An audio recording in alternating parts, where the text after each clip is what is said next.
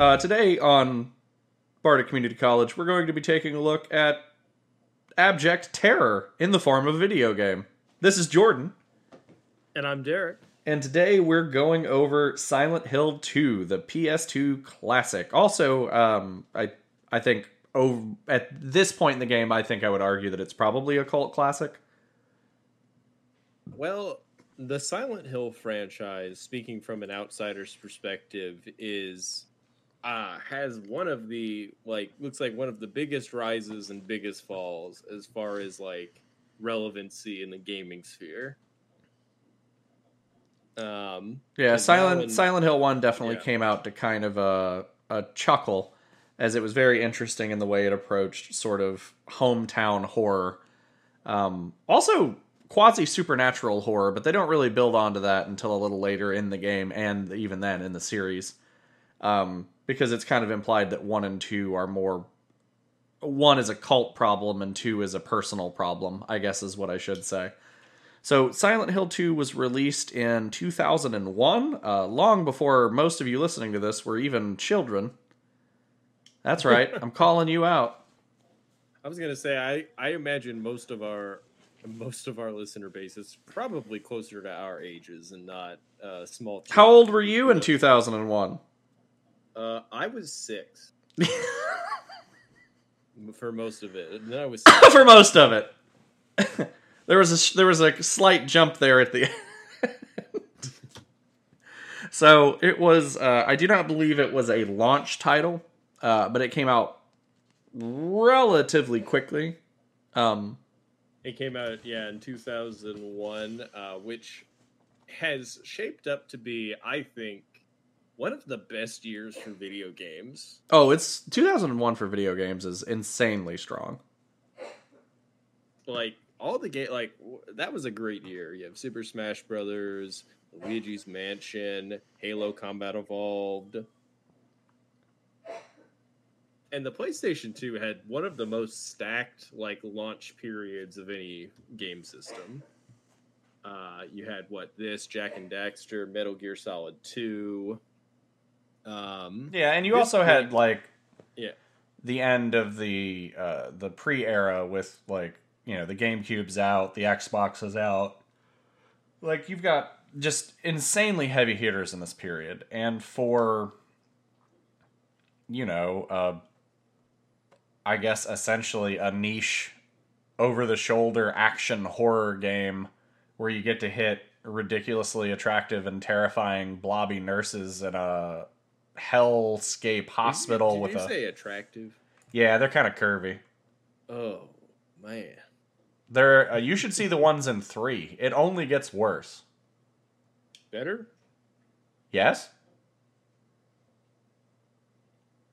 I will say it is neat. It is this this is one of those rare horror games I think that has a pretty like ironclad reputation.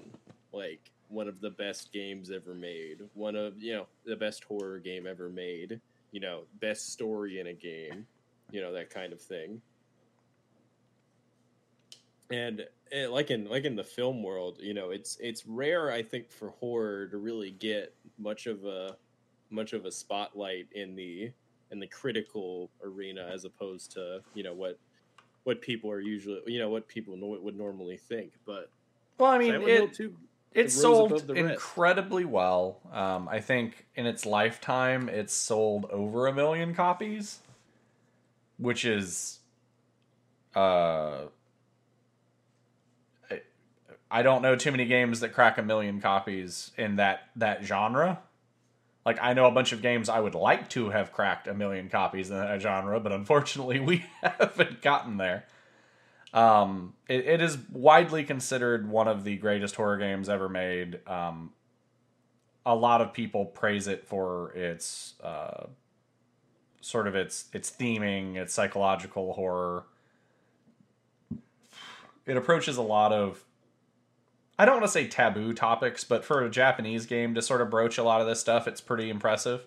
Because I, I, I think it absolutely broaches a lot of very taboo topics topics that are like coming out in 2002 yeah, I, I think given the time period, it is significant. it's even more so like um now in, in general and and not necessarily like not necessarily related just to violence but this came out in september 24th 2001 where american society had like a big kind of rollback on like, just a couple uh, of weeks earlier. Yeah on like violence especially um among other things in media but yeah, I was in. Game, I was in broaches very sensitive topics, and I was in the ninth grade this year. Um, yeah, no, I was a sophomore. I was in tenth grade. What a wild thing! It, was this a game that you played, uh, like, as a teenager? Oh yeah, I played this one on release because I the only and being fair, the only reason I had played this one on release is because I had played the first one. Um, I, I didn't know too many people you, that had played you, it. How were you exposed to the first one? Um, my mom ran a uh, chain rental store called Movie Gallery, which I think you've probably seen one or two of them down here prior. But uh, she was a manager at one, so she used to just bring home new games for us, and uh, that was one of them when we were renting PlayStation games that came up. And it's really neat. Me and my older uh, cousin had gotten into it, and uh, scared ourselves shitless with the game because I think when Silent when did Silent Hill One come out? Ninety nine. Yeah, so like two years prior, I would have been a, a mid teenager. He would have been just getting into high school. It's it's interesting to look back uh, again on these two games. Me playing it for the first time this year for this uh, for this podcast. Um, that you know you know you go in you go into the you go in with these kind of early uh, PlayStation 2 games, late, you know, end of the sixth generation games with, you know, pretty in some cases low expectations on what things will look like. Because you know when you're when you're comparing it to nowadays things have advanced so much in graphics. Sure but, yeah but there's always there's always hitches. Uh, there are always games that tend to look better because they had a solid design to begin with. It's kind of like how even borderlands 1 now still looks fine regardless of it being an almost 10 year old game. I would say for i would say also for reference something like Banjo Kazooie, which kind of hits at the right, like you know, had the right idea to have a very cartoony aesthetic to go with the to go with the 3D. Yeah, it, it, doesn't it doesn't wash itself graphically uh, as it normally does. And Silent Hill 2 is actually an accomplishment on a lot of fronts. Like uh, Akira Yamaoka is the composer for the Silent Hill games, and that dude is a rock and roll god. Um, all of the Silent Hill soundtracks are amazing. Like they are fantastic. Uh, and I, I haven't I've never seen him live, but I know a couple people that like like because he like goes to video game cons and like just plays sets for people because he's bored and I guess he likes doing it. Um, and he'll play bars in the area and stuff like that. And his stuff is he is just he is a crazy dude. He's a monster on a guitar. Um, but the sound design in all of Silent Hill games is. I'm not going to say impeccable, but it is impressive for what it was, um, especially with the lack of hardware at the time. Like, the games not only looked good, they sounded good, they played better than average, but still probably not as practiced or smooth as you would hope for because it is kind of that weird over the shoulder camera. And it was before always, we really started getting that like two stick it, camera control. Yeah it's got the it's got the tank controls yeah. that you would see in something like an early Resident Evil game. And i you know that was something i was worried about going in but the tank controls are are less the problem uh, are are not really as much of a problem as you might expect um, no, it's it's surprisingly easy to control. It only comes into an issue in like some of the corridory levels later on in the game. Yeah, I, I never really had a problem with movement specifically. Um, Aiming is a pain in the ass. Now, yeah, I was gonna say the. Uh, I wanted to uh, uh, like the gameplay. Uh, the gameplay works for the most part, um, but you you kind of catch a lot of the cracks with um, Combat. just with just the way combat is designed and how it how it works out. But you know, otherwise, camera control. While you don't really have much of a free moving camera, you do have you can kind of adjust the camera if you hold uh, L two and uh, fiddle with it, and it kind of and depending on where you're standing. You get a you get a sort of a flyby circular. Um, and you also have opportunities where, uh, like, depending on how you move somewhere in a uh, in a particular spot, the camera might change angles to emphasize something, which can be very usually usually to the player's benefit. Um, there are a few times where the camera will be locked in position somewhere and you won't be able to see a monster like on screen. Uh, but those are usually far few and far between. Um, and I, I think it holds up well enough now enough today. I, I wanted to try the the first Silent Hill to try to get a feel for how it controlled, uh, but I was unable to. Very Um, similarly. And um, They they really didn't reinvent the wheel when two came around. I'll tell you that much. Three, I think, streamlined a lot of the functions, but one and two were very similar in in form and function. Now in where I um where I feel like the game is kind of set up, it feels like it's in this like like people talk about, you know, the big 3D leap, you know, games going from 2D to 3D, like the like the SNES to the N64 era. And there are like these kind of like awkward in between games that are kind of like okay, we're trying to do 3D, but we haven't like really nailed it down. Yeah, we haven't quite got there. I feel like this game feels to me like it's between the PlayStation and PlayStation 2 like like feel and how later games would feel like cuz it's still just janky in the gameplay and uh and, and and some of the gameplay setup to make it feel like a N64 era or fifth generation like feel. But it you know the the actual like aesthetics and presentation are like a step above and in something that you would expect from that, that like that PlayStation 2 era. Um the and you know and again and it's like part of i think the uniqueness of the game is that it is relative to the other entries in the series standalone Yeah, one and three are canonically connected. Uh, two is kind of essentially what is considered a side story. So, giving you a little bit of a background, Silent Hill um, is kind of like Stephen King's Derry. Uh, it's just a location for the writers to have uh, vicious and terrible fucking things happen.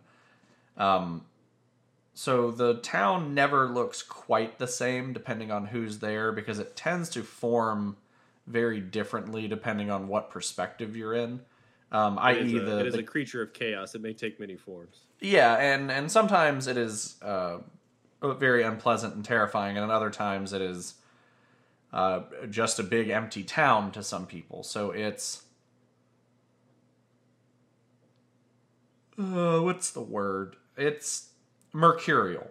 the entire existence of the town is very, very mercurial because it, it just depends on what perspective you're seeing the town from. And what what the kind of running themes is that the town itself is kind of warped by the person, like the people looking at it. Like you, it suits itself to uh, either your to your to your inner inner fears or problems and uses it to either torment you or screw with you. Um, and it, th- this is all given a lot more backstory in the first and third game specifically. Yeah, there there's a, a historical problem with a, uh cult uh, worshiping an otherworldly being who turns out to be uh, neither demonic nor really angelic. It's just kind of a a thing that just exists to eat the fear and paranoia of people. Uh, and and that, that gets built on in, in several of the games actually. So um, we play James Sunderland in this one, who uh, uh, several years prior, his wife had died of an illness, uh, and right to the beginning of the game, he receives a letter from his dead wife, uh, sort of calling upon him to return to Silent Hill, that she will be waiting for him in their special place. Uh, yeah, the yeah the game itself already starts with you kind of on the outskirts of the town. Uh, like you park your car. The opening of the scene, the opening of the game is very strong. Like you, the opening animation just sort of has you like rising up from cleaning yourself in one of those park bathrooms, and things are like not quite grimy, but they're not well taken care of. And like James does not look like he's been doing too well overall. Yeah, that that shot of him looking in the mirror is pretty iconic. Yeah, it's it's the one that's on the. Uh, uh, it, there's a certain art cell that used to come with the game instead of the main uh, box art. That's just sort of him looking into it. I think it was the HD remaster. I'd have to look, but uh, it's a very iconic scene in video gaming in general these days. Yep, and from here you you know you get out of your car, and you go decide to go check out the town.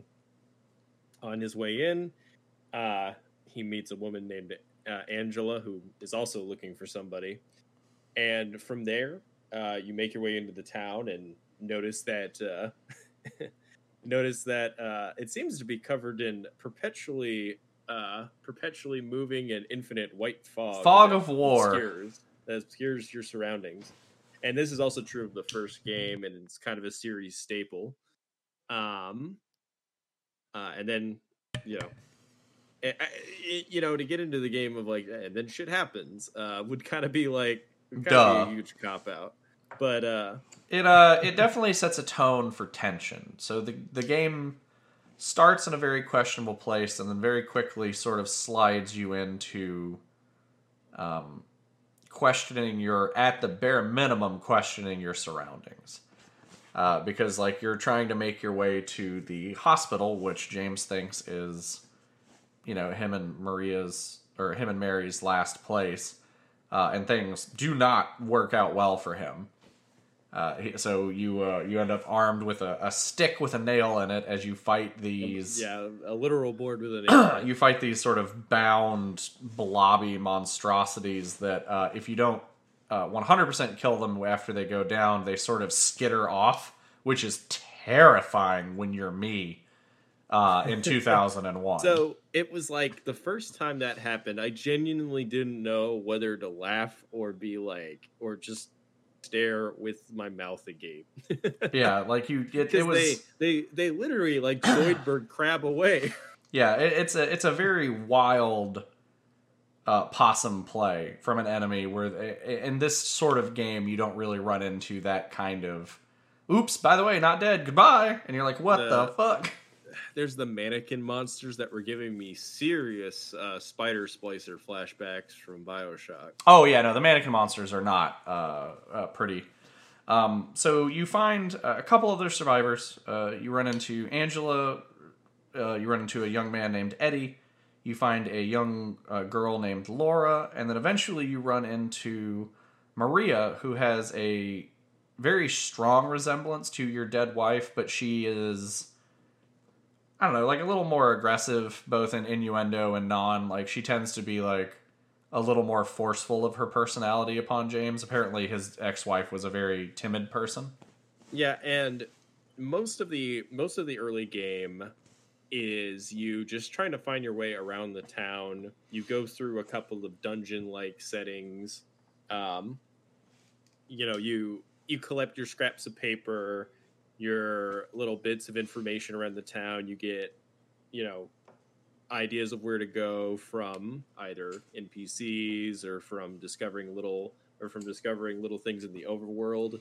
Um, and gradually it not it's and gradually you find yourself being stalked not just by these strange monsters uh, that uh, James finds, but also by this strange thing in a pyramid shaped helmet and a butcher's smock that does horrible things to the other monsters in its vicinity as well. Well, it's it's kind of so we'll we'll go into this specifically later, but the the monster is trying to show James a very particular part of himself that he is not willing to see.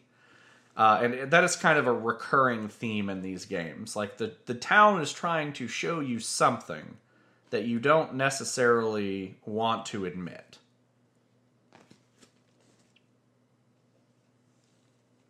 Yeah, and uh, we're gonna have a big spoiler break to talk more about this stuff in detail. Uh, For a 20 year old anyone game? yeah, I think Okay. I think a big part of this game's mystique is in the is in the is in the spoilers. I guess that's fine. So, um, game design wise, it is very corridory. It is it is a Resident Evil esque game, which focuses more on the the psychological horror than the zombie horror. Um, you have like this little flashlight radio that you have in your pocket that like when a monster's close, it starts getting more staticky. So that's always kind of something because sometimes it- it goes off. and you're like, what the fuck? Yeah, there's nothing close to you, and you're like, well, this is aggravating. There's um yeah then the that that mechanic carries over from the first game too, from what I know, and Yes. I think it's I think it's a very ingenious kind of thing where Well, it's a Like, it's a really cheap cop out way of adding an intense amount of tension. you say cheap cop out, but I think I think It is it is a, it is a cheap mechanical cop out, regardless of how inspired it is. It does have a massive amount of gravity for what little nonsense thing it is. I will say that. and your your combat is mostly limited to melee at the beginning. You get guns um, to varying to varying like for varying situations, um, and most of the enemies are pretty damage spongy. So kind of you're kind of encouraged to avoid them if you can and if you have to you know use your ammunition that use your ammunition kind of sparingly um, but if you if you absolutely need to, mo- enemy most enemies can be taken out with a few good board whacks after enough time. Um, it's just not a very like you know it's not a very convenient way of dealing with them usually. Um, the general moment to moment gameplay is very much um, this kind of hybrid of the the standard of survival horror with a bit of dungeon like navigating and puzzle solving. Um, and uh, one thing I really want to comment on because uh, I don't, I can't think of another game off the top of my head that has done this. So at the beginning of the game, you choose your difficulty, like how strong the monsters will be, but you also pick how hard you want the puzzles to be, and that that is really really cool. I think like um like being able to like toggle the difficulty of the puzzles uh, separate from your actual combat difficulty is really cool and i think adds some replay value Yeah, and and it's not none of the puzzles are particularly difficult or in depth, but they are very creative. I will say i had to look up a guide exactly once in this game and that was for um and that was for um the first kind of uh, or that was that was for the first, I guess, major puzzle where you have to put the coins in a in a treasure box, and I Yeah. couldn't find, and I couldn't figure out what it meant by uh, the order of it because I had the order right, I just didn't have the right placement. If that makes sense. Yeah, I, I know what box you're talking about. It- It's and describing it doesn't make a whole lot of sense because a lot of the puzzles are both very plain and kind of abstract at the same time, uh, with the exception And, of one or like, two of some them. of them, some of them are fucking brilliant. no, the the overall puzzle design is very impressive. and you know i think uh, uh, you know and i think uh, like i haven't played the hard puzzle mode um but i that would actually be something i would totally do for the second time through would be to run the hard If I remember correctly, there is an issue with speedrunners don't run a certain difficulty of puzzle mode because it creates a puzzle that's time sensitive and it changes depending on how long it takes you to get there. And it's by seconds. So uh that's really interesting yeah, I'll, I'll have to look it up after this. But there is a, I know there is a, a speedrunner beware issue with the, the game and how the There's one specific puzzle in the game that does it, if I remember correctly. But yeah, you know, it's you know, it's the little things like that that are very interesting. Where, yeah, and and again, like from a, like the puzzles can get a little like out there in terms of like, okay, whoever set this up, but you know, the town itself is a monstrous eldritch abomination in and of itself. So, yeah, Yeah, literally Uh. everything about the town and its inhabitants are either terrifying or awful or both. And yeah, terrifyingly awful. um, and so your meat of the gameplay is you kind of exploring these uh, nightmarish locations, occasionally fighting monsters or avoiding them, and finding the tools you need to complete puzzles or progress. Um, now, and the game itself is not, I think, super long, especially you know if you know exactly what you're doing. for yeah, if you if you know how you're running it, you can crack like I think like I can do it in a little under 3 hours. Let me see what the current speed run is cuz I know it's fast. Now, and for me, this was this was a good. I think I spent uh, Uh, eighteen hours. People are doing time. it in 38 minutes. Thirty-eight minutes. Yeah. Um, but yeah, I, it took me about eighteen hours my first time, and you know that's that's with me having a lot of uh, faffing about and messing around in different locations and not knowing exactly what to do. Um, but you know, uh, most of it's very, I think, f- like very easily figured, or, or at least enough, with enough time you'll get there. Um, the game does a great job of giving you uh, of giving you like tools and tips with the uh, with the uh, diary entries and other things you'll find in the the overworld. Yeah, it does a it does a very good job about building the world for you without really taking so much time that you stop caring about things. Like it, it does a pretty good job about like building the town and building its history and why it applies to you and even then why you think about it when the game's over. Yeah, and uh, mov- moving on from that, uh, the game itself really has a strong, from like the beginning all the way up to the end. It has a very strong atmosphere and very inspired, like environmental design. Now, what do I, what do I mean by that? Well, the game keeps its tension going up the whole time and gives you a lot of interesting locations that that say a lot without ever giving you a text box like of of like exact telling and giving you a lot more of just observe like uh, like observing the different environments Yeah, cuz like set piece wise there's what 12 locations, maybe 10. It's, it's sort of hard to say um, because I feel like the game has kind of like five distinct levels, but each of them have an other side and a regular side. Yeah, I guess that's true. So you're you're looking at like 10 to 12 really strong set pieces where two of them are kind of split out of the same location. a- and while you have i guess i could i could understand maybe if somebody thought like if maybe somebody got a little sick of you know being in the town if they got stuck there i feel like the actual level to level like differences and how you actually progress through the game the pacing is strong like you never really feel like You never feel never really trapped. fatigued. yeah, like you you don't stay in a place long enough to really get tired of it. If anything, you get just enough to wet your whistle for like your hunger for more of the game.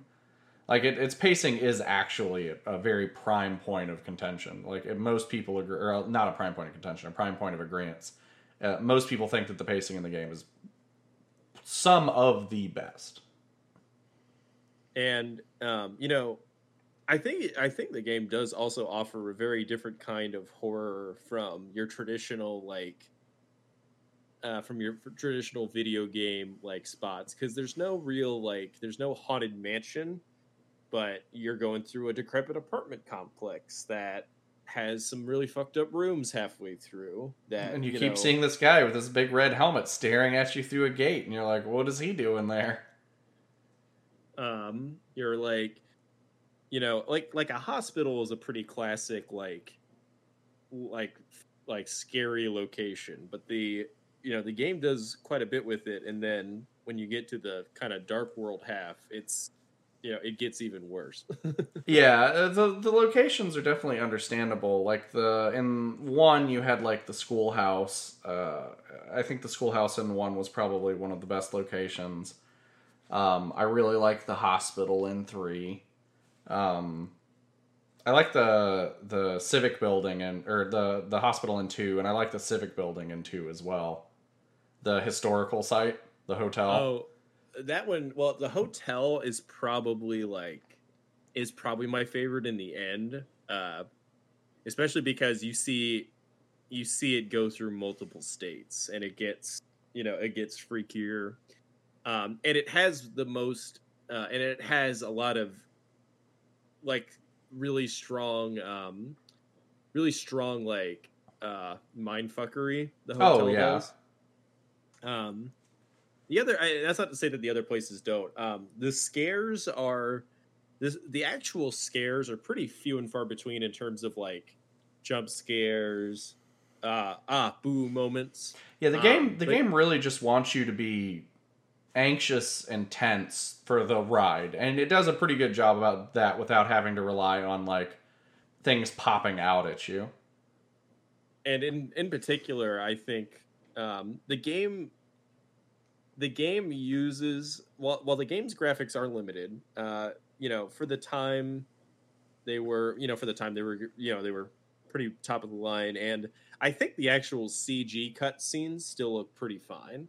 Um, where the uh, you know the the in-game models aren't great and part of why you have the the gray fog and darkness everywhere is to disguise the pretty low uh the pretty low draw distance and some of like not very good textures but the game works with what it's given and you know spins it into gold Yeah, it's it's definitely an example of how to take hardware limitations and actually make them play a role in the game. Like it, the the fog mechanic was just ingenious for what they had to do.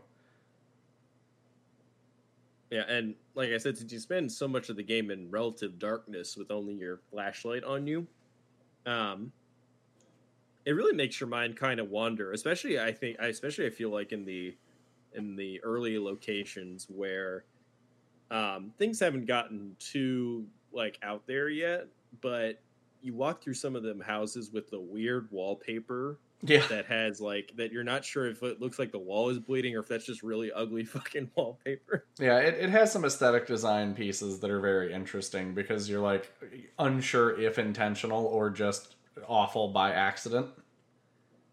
and the the sound design is of course as we've already slightly talked about top notch um the radio uh, you know the radio kind of always gives you a a clue that bags are nearby but once it turns on you're like oh fuck oh fuck where is it um you have a lot of really good you have a lot of really good atmospheric sound effects that are part of either the soundtrack or things put or over the soundtrack that add to the tension Yeah, I think my the- favorite example is uh, this really awful banging noise that you hear in one level, yeah, and you're like, "What the fuck is that?" and it just doesn't at- stop. Yeah. Um, and then there are a lot of other great little sound effect sound effect pieces like um, uh, uh, you can hear uh, somebody whisper James very quietly in uh, the final level, and it's totally fucking me. It's like the that's probably the second most shit my pants moment in the whole game. yeah, like they're they choose their their audio design is king. Like uh, the soundtrack by itself is magnitudes better than most video game soundtracks and then the actual effect design in the game is so like the monsters listening to the monsters what few noises they make is just it is just uncomfortable Uh, And especially um, the hanging mouths those things are just ugh i hate that noise yeah the the actual monster design is mostly um it's mostly these cronenbergian well, of course, it's Cronenbergian. Um, uh, well, they kind of verge between Cronenbergian and uh, like Cenobite zombie or Cenobite zombies. I like almost a Cronenberg, David Lynch, like Cenobite, awful, terrifying thing. Like yeah. the, the nurses are a pretty iconic example with their horrible walk and gait and you know like uh do you want to talk? awful, do you like, want to talk about awful kind of, Abstract like- Daddy? droning noise. Oh, and the abstract daddy. That is the actual name of a monster and a boss in the game. Um, now, I will, since we have broached that topic, um, we've sort of agreed that the monsters are very good design, but some of the bosses are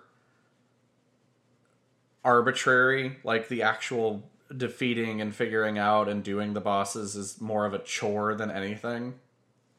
So that I will say it the the boss designs are great. very strong. but the the, The actual, actual- combat design for the boss is not good. the actual combat leaves a lot to be desired and i think that it, it would just take a little bit of reworking to make them all generally better um again not to spoil how they exactly work but eh, for some of them if you run out of ammo and you know you're not you know you're playing the game like a survival horror you know you're not necessarily going to be fully stocked up on everything and know exactly what to do some of them is just like, well, I guess I got to take out my uh, big dumb stick and whack it. um, and that gets very boring very fast and feels very cheap and not fun. uh, Yeah, it's it's it's the- not a great feeling. the limitations of the combat. Um, I want to say, I, and, and like frustrations aside, um, I do think they get better as they go. um, and I will say in general that there were there were more than a few occasions where you get kind of screwed by the combat, and some of it is you know deliberate for the kind of game it is, and some of it is just Unfortunate. Unfortunate Yeah. Uh, because you'll miss your swings with your with your plank sometimes when it really feels like you shouldn't the lock on doesn't always work 100% The lock on very rarely works. no I, I you know i honestly didn't have too many problems with it like for most of the time if i was it, it usually only fucks up i feel like if you don't take a second to actually like look in their direction Yeah. You have a little And bit just- of a if you try to like too. pull it out and go blam blam blam you're gonna be disappointed Well, I mean, all I like is pulling it out and going blam, blam, blam. So I guess that's just how it goes.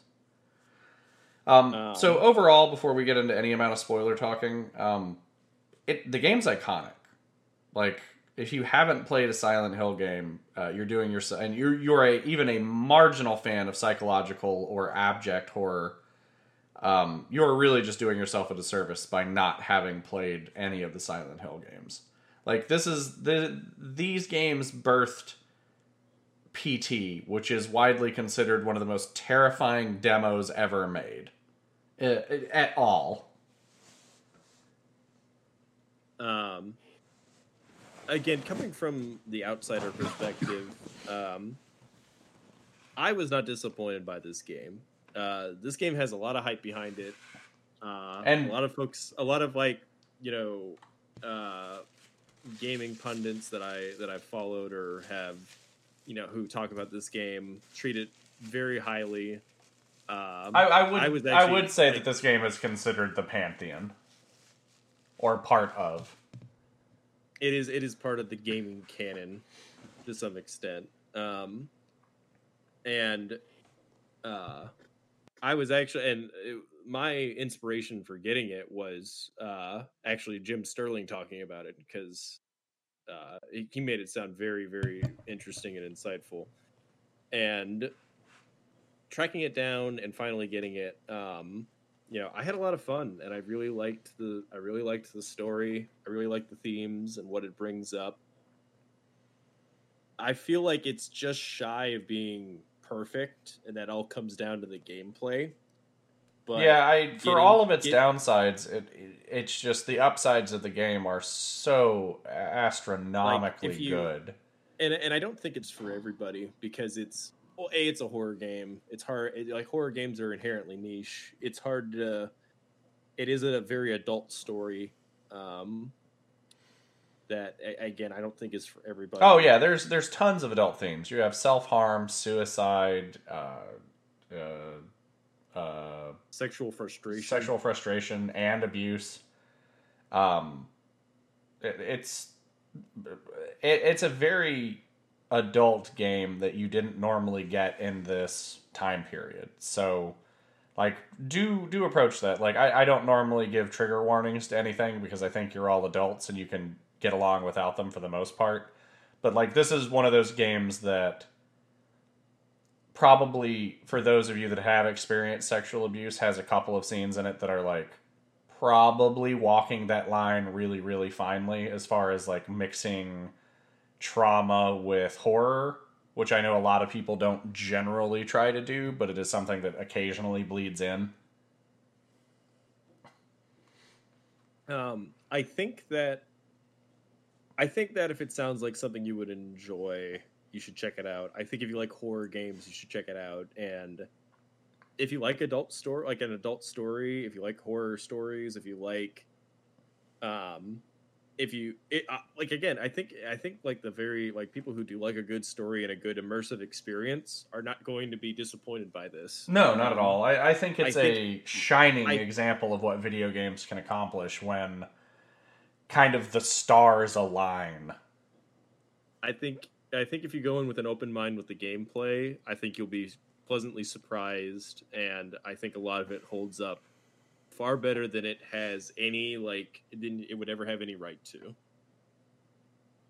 So uh, I think that's it. So if this is your bag, from what you've heard, play it. Uh, you will not regret it.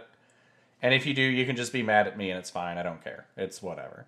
But uh, Silent Hill Two is a just fantastic, and it is honestly a very good example of narrative and storytelling that we may not necessarily have really gotten better at as far as being in video games. You occasionally have these really stand out powerful narratives, but um, they're they're kind of far and few between for the most part. All right, so spoilers. Spoilers, spoilers ahead and stuff.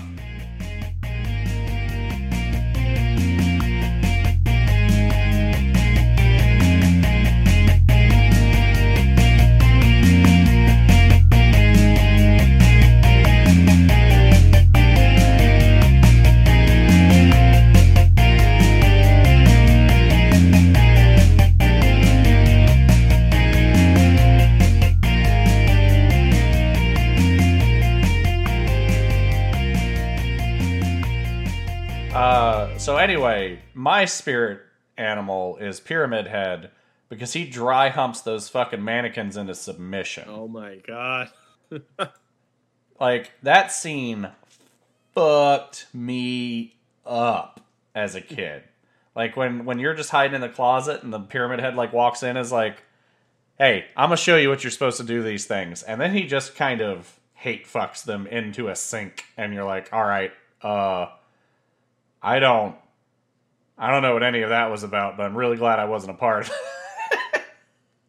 yeah, that was that scene was a lot. yeah. So A for lot uh, of the and I, you know, this is this is the part where uh, I gotta say it's like this is a this is at times a hard game to watch. A hard Um, game to- it is- hard game to. it like, is a game surprisingly brutal in some moments. It is. This is like I can't think of another game that is uh, more uh, loaded with its imagery than Silent Hill Two. Like off the top of my head. Ah, it's uh, like I like like my uh, outro of the last part. Like- it's just it's you're not. It, it's far and few between where a game is this complete in its narrative. like one step below the the symbolism of uh, Big Daddies and Little Sisters is all the fucking monsters in Silent Hill 2. yeah, uh, and and in some cases, honestly, I think the Pyramid Head is a much more powerful narrative tool than let's say the Big Daddies were. Um, so for those of the The- the initiated, you uh, Pyramid Head is uh, James's personal and inner torment and guilt for having um, non medically uh, murdering his sick wife. So that's the big that is the big reveal of the game is that James is responsible for his wife's death, and she didn't die uh, too long ago. Certainly not three years ago. Yeah, it, it, we find out that uh, James has been more or less roaming around for a couple of months at best, uh, since having pretty much murdered the shit out of his wife in her hospital bed. Well, I thought the implication was that it Was it at home? It was a week later. It was like he it may be like I know it's a it's not a very long time uh, frame. And again, assuming we take every character that's not James Sunderland at their at their word and not as you know, and not at and not just as a creation of Silent Hill, because Maria aside, the other characters all seem to be normal people, like the other human characters. For the most part, I think Laura is probably the only objectively trustworthy character in the game because, like, it's not her job to torment you. no, but she does it. Well, she does it because you were mean to Mary, whom she befriended in the hospital. I wonder what they, I wonder what she was in the hospital for. I don't know, being a fucking kid. Being a dumb kid. So, So where we um, put all the dumb kids. so every time you see Pyramid Head, um, especially in its uh, sexual assault of the uh, the mannequins, it's just kind of showing James a part of him that he's not willing to see. Um, it's it's not only kind of protecting him, but it's also ushering in the realization that uh, he has forgotten something, which is uh, the crescendo in this game is like him sitting in the resort in that chair watching, that tape of him murdering his wife is like crazy. That scene is that scene is gave me gave me all the chills. Yeah, it was it was Like, such an I- insanely powerful like 4 or 5 minutes. Um the way and again we, we kind of talked about uh the voice acting a little bit it's a little like for, throughout the game the voice acting ranges from a little cheesy a little kind of hokey to really fucking good It's never House of the Dead. Like i i at its worst, it is just tolerable. um and it's really sh- it, it's like this is one of the rare games that i feel like is the the strongest in its last act which is fucking unheard of yeah, it, it's hard to go out with a bang, and uh, the game does it very well, especially considering it has multiple endings, and all m- the majority of them end poorly, uh, with two of them being mostly joke endings, with the dog ending and the UFO ending. if Um, you haven't seen the dog ending, it is like even even you don't even have to like play the game at all. It's no there's no spoilers in it. It's just funny. yeah, the dog and the UFO endings are completely spoiler free, by the way. So if you wanted to watch those, like, feel free. Uh, the the UFO ending has a callback to Silent Hill One because the protagonist from Silent Hill One shows up to abduct you with the aliens, which is a a fucking weird. So the Isn't there a secret ending in the first game where you also get abducted? correct. So the the alien the alien endings, yeah, the alien endings between one and two are considered canon to each other, but not to anything else in the game, which is pretty funny. But Um, it's a God, it's such a strong game. Like every boss, like it, it- yeah. The more I think about it, it really is like the strongest in the in its last in its last like it like the last third. Honestly, Yeah, well, I mean, the game's never bad, is the downside. Like, it starts strong. It has a very powerful middle piece when it starts putting all the little moving parts together and you kind of start getting an inkling of what's going on. And then the go home is like, uh, it, like the way you played it was probably four or five hours long and was an absolute ride. um, Because I replayed it- it on an emulator and beat it in like four and a half hours. yeah, and uh, it's like the so the game. Like I honestly the I do think that the first level is a little a little much the the apartments. I think it's a little too long for what it is. But yeah, I think the apartments is really the only level that wears itself a little thin because there's just so many rooms where they I have really nothing. the clock puzzle. the clock puzzle was good. The bug room puzzle was also very good. Oh, um, you have and the I, I honestly the fight with Pyramid Head is really fucking dumb. The first one, Yeah, so like, oh, what do I do? Well, you have to shoot him eight times. or run away for forever. Yeah, the timer on the fight is like three or four minutes. It's something ridiculous. It's uh, like, uh, it, that's that's one of the worst. That's honestly one of the worst parts of the whole game. Um, and you um, uh, like the uh, let's see, the a lot of the it, it does it also has I guess the fewest amount of like really like horror element like rooms that they, they it kind of spikes a little more when you get to the hospital. Um the hospital has a lot of really strong areas. Uh the i giggled when i got when i figured out that the fucking puzzle was oh i have to open this box with five keys on it and inside is a fucking lock of hair Yep. um the, the where you this the level the parts where you have to babysit Maria I thought were gonna suck, but they aren't that bad, honestly. No, he was. Um, the, the, you never got into the issue of the the babysitting quest with Maria. Like you could protect her as much as you could, but it was never really like that big of a deal. Um, but yeah, the the and then when you get to the prison, the prison I think is uh that again that's kind of in the, the last main stretch of the game but it has so many strong like set pieces in it you have um you have the one room where you have like it's a gallows pole and you have to put the tablets on it. Um you have a really strong uh you have a really strong scene where um uh you have to like where you talk to Eddie about stuff and he's going insane and then you have to fight him and it's it's kind of a silly fight but it I I I- think it works. Um you then have to save Angela from uh being attacked by a monster bed thing that is also like looks like a decaying sack of flesh uh, that tries to that you know tries to grapple you, and that's ex- it, it, you know that's the one with the the fan nickname of Abstract Daddy. Very Well, fucked up. it's it's not the so the abstract daddy is implying that it is uh, Angela's father uh, in kind of a weird amalgamation with James's torment. So it's uh, very indicative of uh, sexual abuse as well as James's kind of violent tendencies towards uh, Mary. It is interesting. I and how much so here here's my other real question is how sympathetic you find James at the end of it.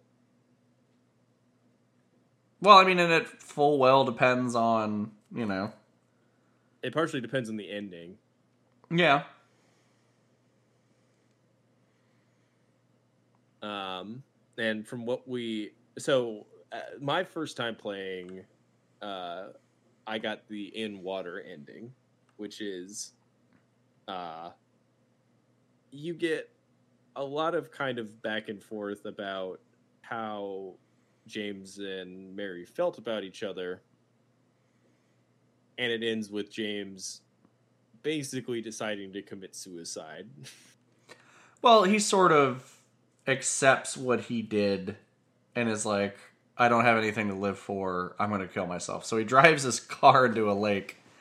And then Mary's letter that she wrote him sort of reads over as he slowly runs out of oxygen in the car and dies. that letter also gives me fucking chills. Oh, the letter is it, the letter is insane. Um, it it is such a, a strong. So it's it's written by Mary before she gets sent home for like her last non-medical outing uh and she's pretty much just resigned herself to her fate like she knows she's going to die and she is insanely apologetic to James about it. She's like, you know, I've I you are definitely troubled by me being in this state and we both hate me being in this state and I sort of wish that like none of this had happened so I wouldn't have to put you through this. And like she's it, it's almost martyring herself to make sure that he goes on without her, which is a really good uh, paradigm shift as you're watching him drown. Uh Well, and like, um, and again, the other endings give you slightly different indications of like of what happened. Um, uh, when you were replaying this, you said you got the Maria ending, right? Yeah.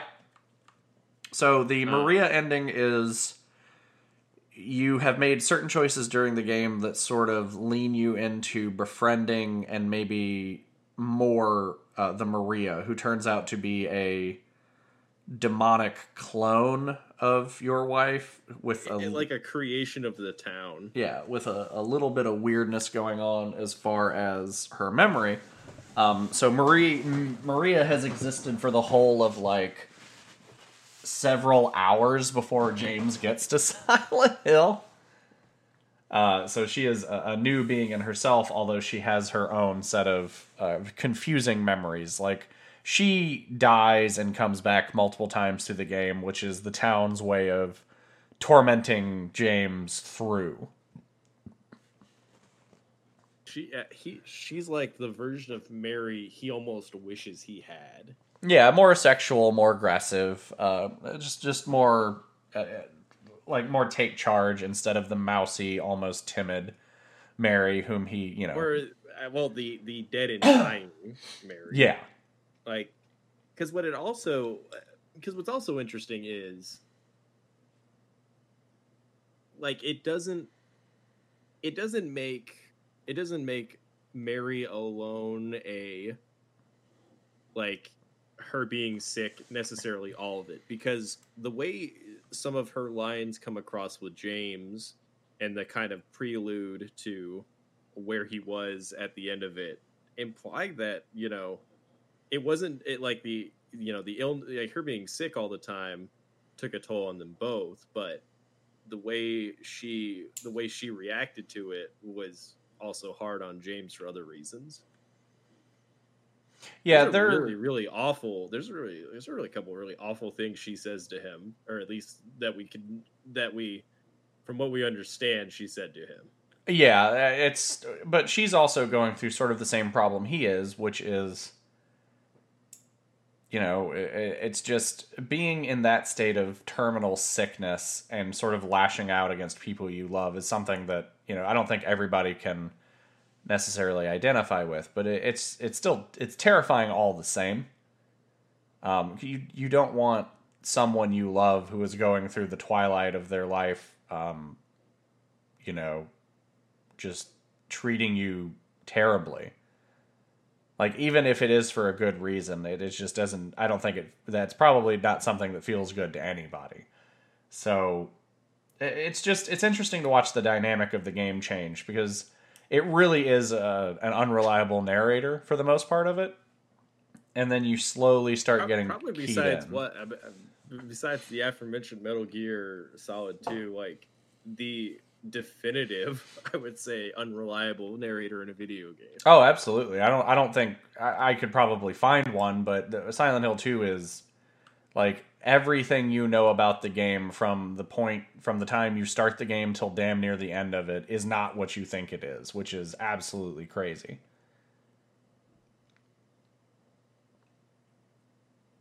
Um the other the other like uh a lot of the other interpretations of the monsters generally range from all being in some way related to how you know how James is kind of having to deal with uh his violent actions.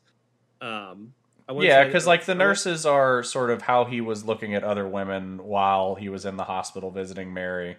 Because like he was trying to find some subjective sexuality instead of looking at a woman whom he loved like melting and withering away.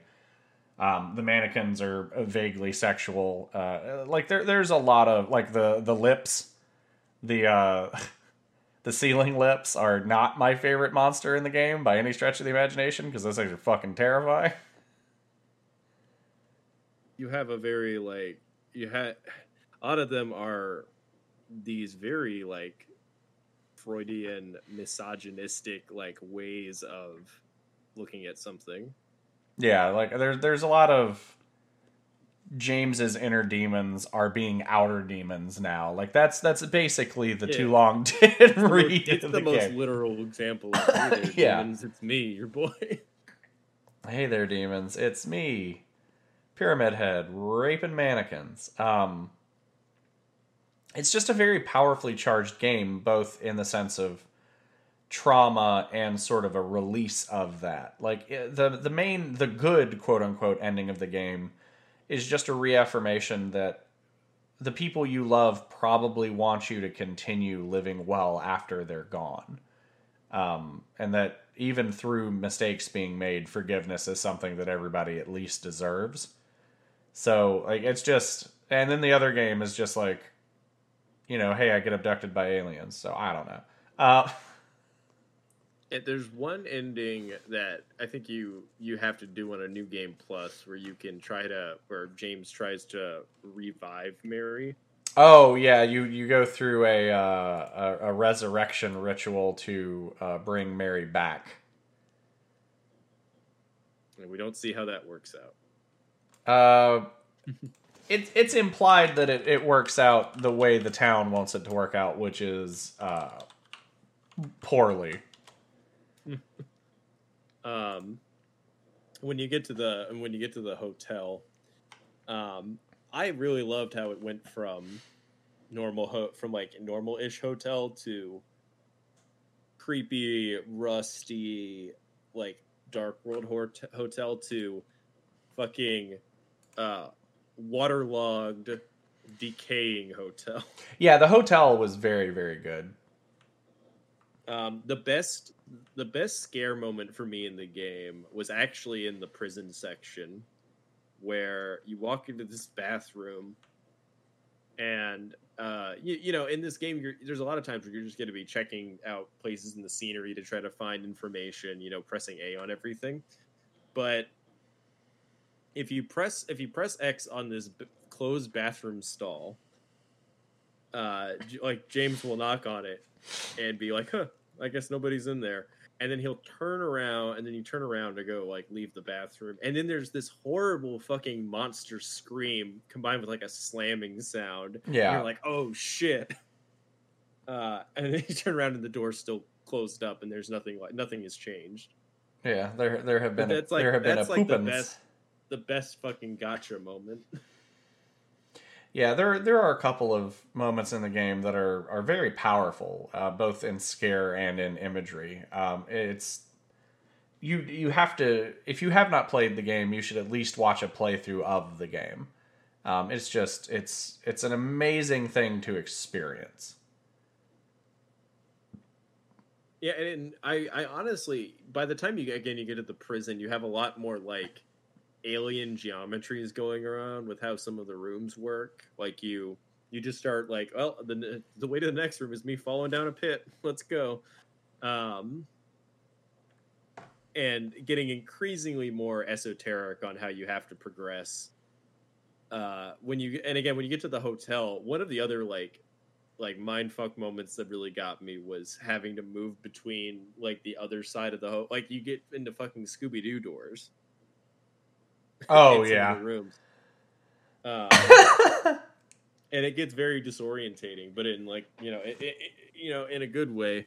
I on and I honestly wish there were more kind of mindfuck segments like that. Um, but what few we have are really strong. Um, there's a, and the game has a lot of really really good quiet moments um, where again there's a lot of dread because you don't know what's going to happen next. You're waiting for monsters. The slightest awful sound will make you jump, but like when you're just rowing to the to the hotel. That's a very strong kind of like segment where nothing's really happening, but you never feel at ease or um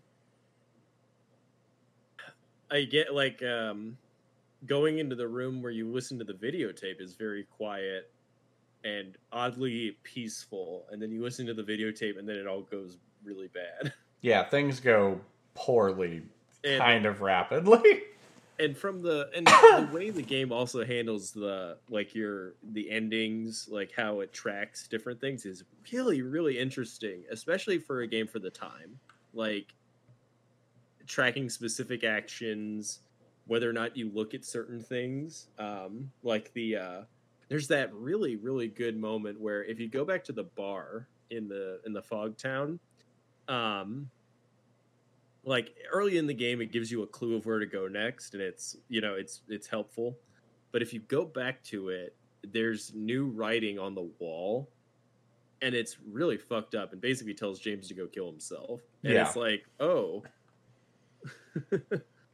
Um and and again it's sort of hard to decouple how much the town is fucking with james and how much of it is based on like people who might have been real but the uh the way some of the characters address things to him uh like mostly posthumous characters is very very interesting because they all seem to know what james has done but just kind of are like if you really want to if you really want to figure this shit out here's what you got to do. May god have mercy on your soul. Um it's like unrelenting in how like strong all of the atmospheric and world elements are in this game and how much they work with the story It's the layers that the game has to run through to provide its narrative is like you would almost think it was accidental. like with how well it's put together.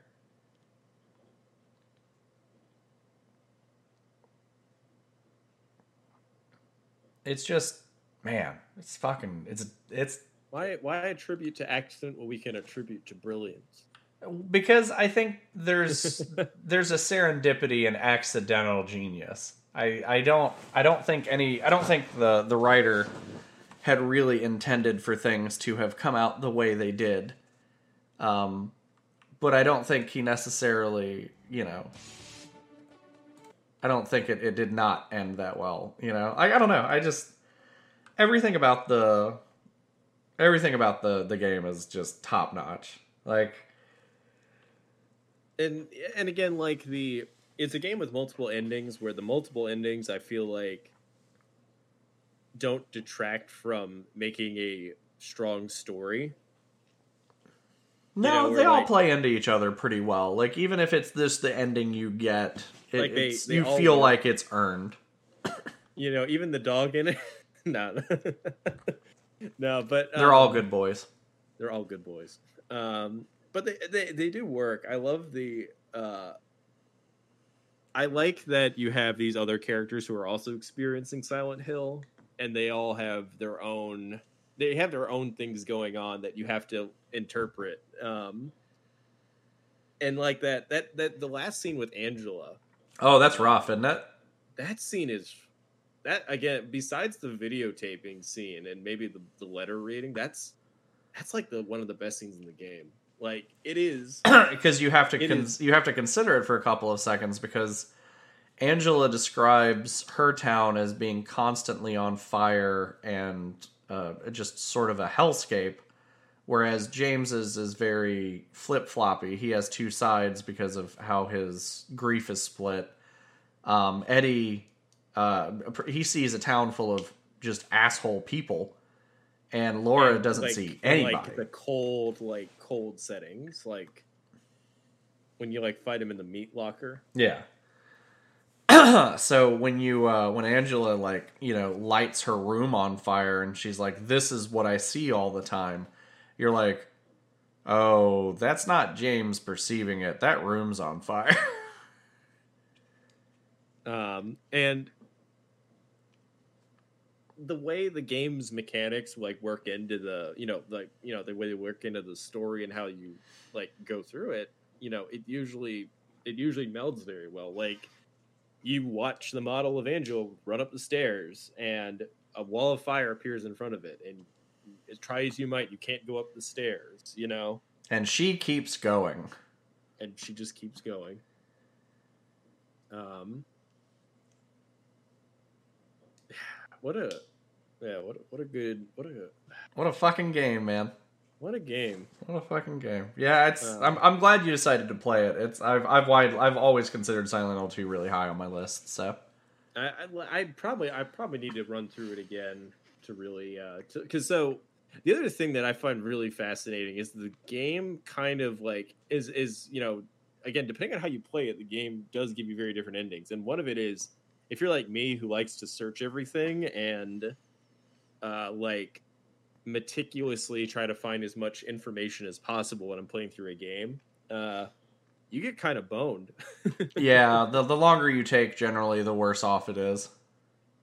um like you you're you know you, you get locked into kind of an ending based on that and if you like examine certain things you get you know you get more shifted to that i uh, which i find really cool but it's also like it's something that and horror is like the one kind of game like or the one kind of genre where, where you i really feel like you know if there's this classic line of you know a game should have good mechanics that make you you know that that play well and don't like you know and don't like uh intrude on the players like you know feel for the game horrors are like the one exception to that rule because they should be because when a horror game fucks with you it really makes for a gratifying experience Yeah, I can see that. It, it's And- when horror games pull it off well, it's it's groundbreaking. Like when you have Insomnia, or, or excuse me, when you have Amnesia or System Shock Two,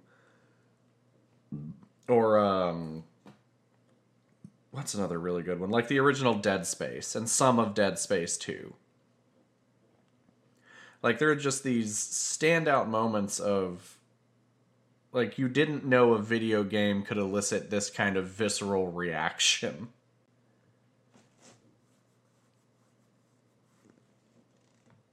yeah It's good. Man, it's good. Everybody should now play and it. the unfortunate thing the unfortunate thing is that this is not an easy game to get a hold of nowadays Um, no, you can kind of get the HD remaster on like Xbox, and that's about and it. i think playstation 3 um Is it a from is what I does the understand, there's a PlayStation 3 of one is that the HD remix or is that just the port? that's the remaster Okay. Uh, from what I understand, those are not particular. The, the remaster is not well regarded for a couple of reasons. Um, so I tracked down a PS2 copy. Uh, a PS2 copy will run you like fifty or more up, like depending on what you get with it. Um, which is a lot for a video game. It's like an older one, I think. Uh, but I guess if you're a collector, you're, you're gonna. Well, be the good news is if you spend much. fifty dollars on it, you almost for sure can get fifty dollars back out of it if you go to resell it. yeah, which I don't think I'll do. So. bold man, bold man. But yeah, that's that's Silent Hill 2. It's I, I don't want to call it a masterpiece, but I think it's the closest we're gonna get for a while. I'm glad I played it. I really am, and it's, uh, it's a it's a, it's a game that I feel like it would have appealed to me anyways. But I'm really glad I got to experience it again, and mostly blind. Cause Yeah, going into it blind is a very unique experience. I I will stress now that you've heard us, you know, talk about all the spoilers at the end. Um, that There's there's no description we can there give is it. a lot that we've left out. yeah, there, there's tons of stuff in the game that we haven't told you about. But there's a lot. Of, there's a lot of am- ambiguity. So, part of I think the enjoyment of the game is you experiencing it and taking away from it what you want to. yeah, and, Or- and or I think you- that what you find. experiencing it is a very unique thing. Like us telling you about it is one thing, but you walking through it is different. Um, like I said, even if you only want to watch a playthrough, uh, most of the playthroughs that do zero to end are like three or four hours long, uh, if they're doing like all of the story and everything and not skipping anything. So like you can find them on YouTube, and if you don't want to hunt down a copy, I would recommend doing that because even watching somebody play it with no commentary, it's still such a powerful game to like get If you, through. yeah, if you could find if you find a long play or uh, a let's play group that is uh, that is not going to talk over the cutscenes, um, I think you'll have a good time with it either way. Um, also, the soundtrack's a good listen. God, it's good. The opening track, the opening five tracks are like some of the best they've ever done. God, good God.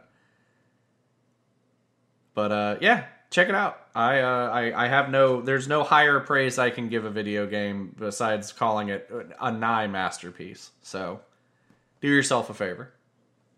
Also, how did Eddie get that pizza? How did Eddie get that pizza? Is it a person pizza? Is it a Oh, personal pan no. pizza?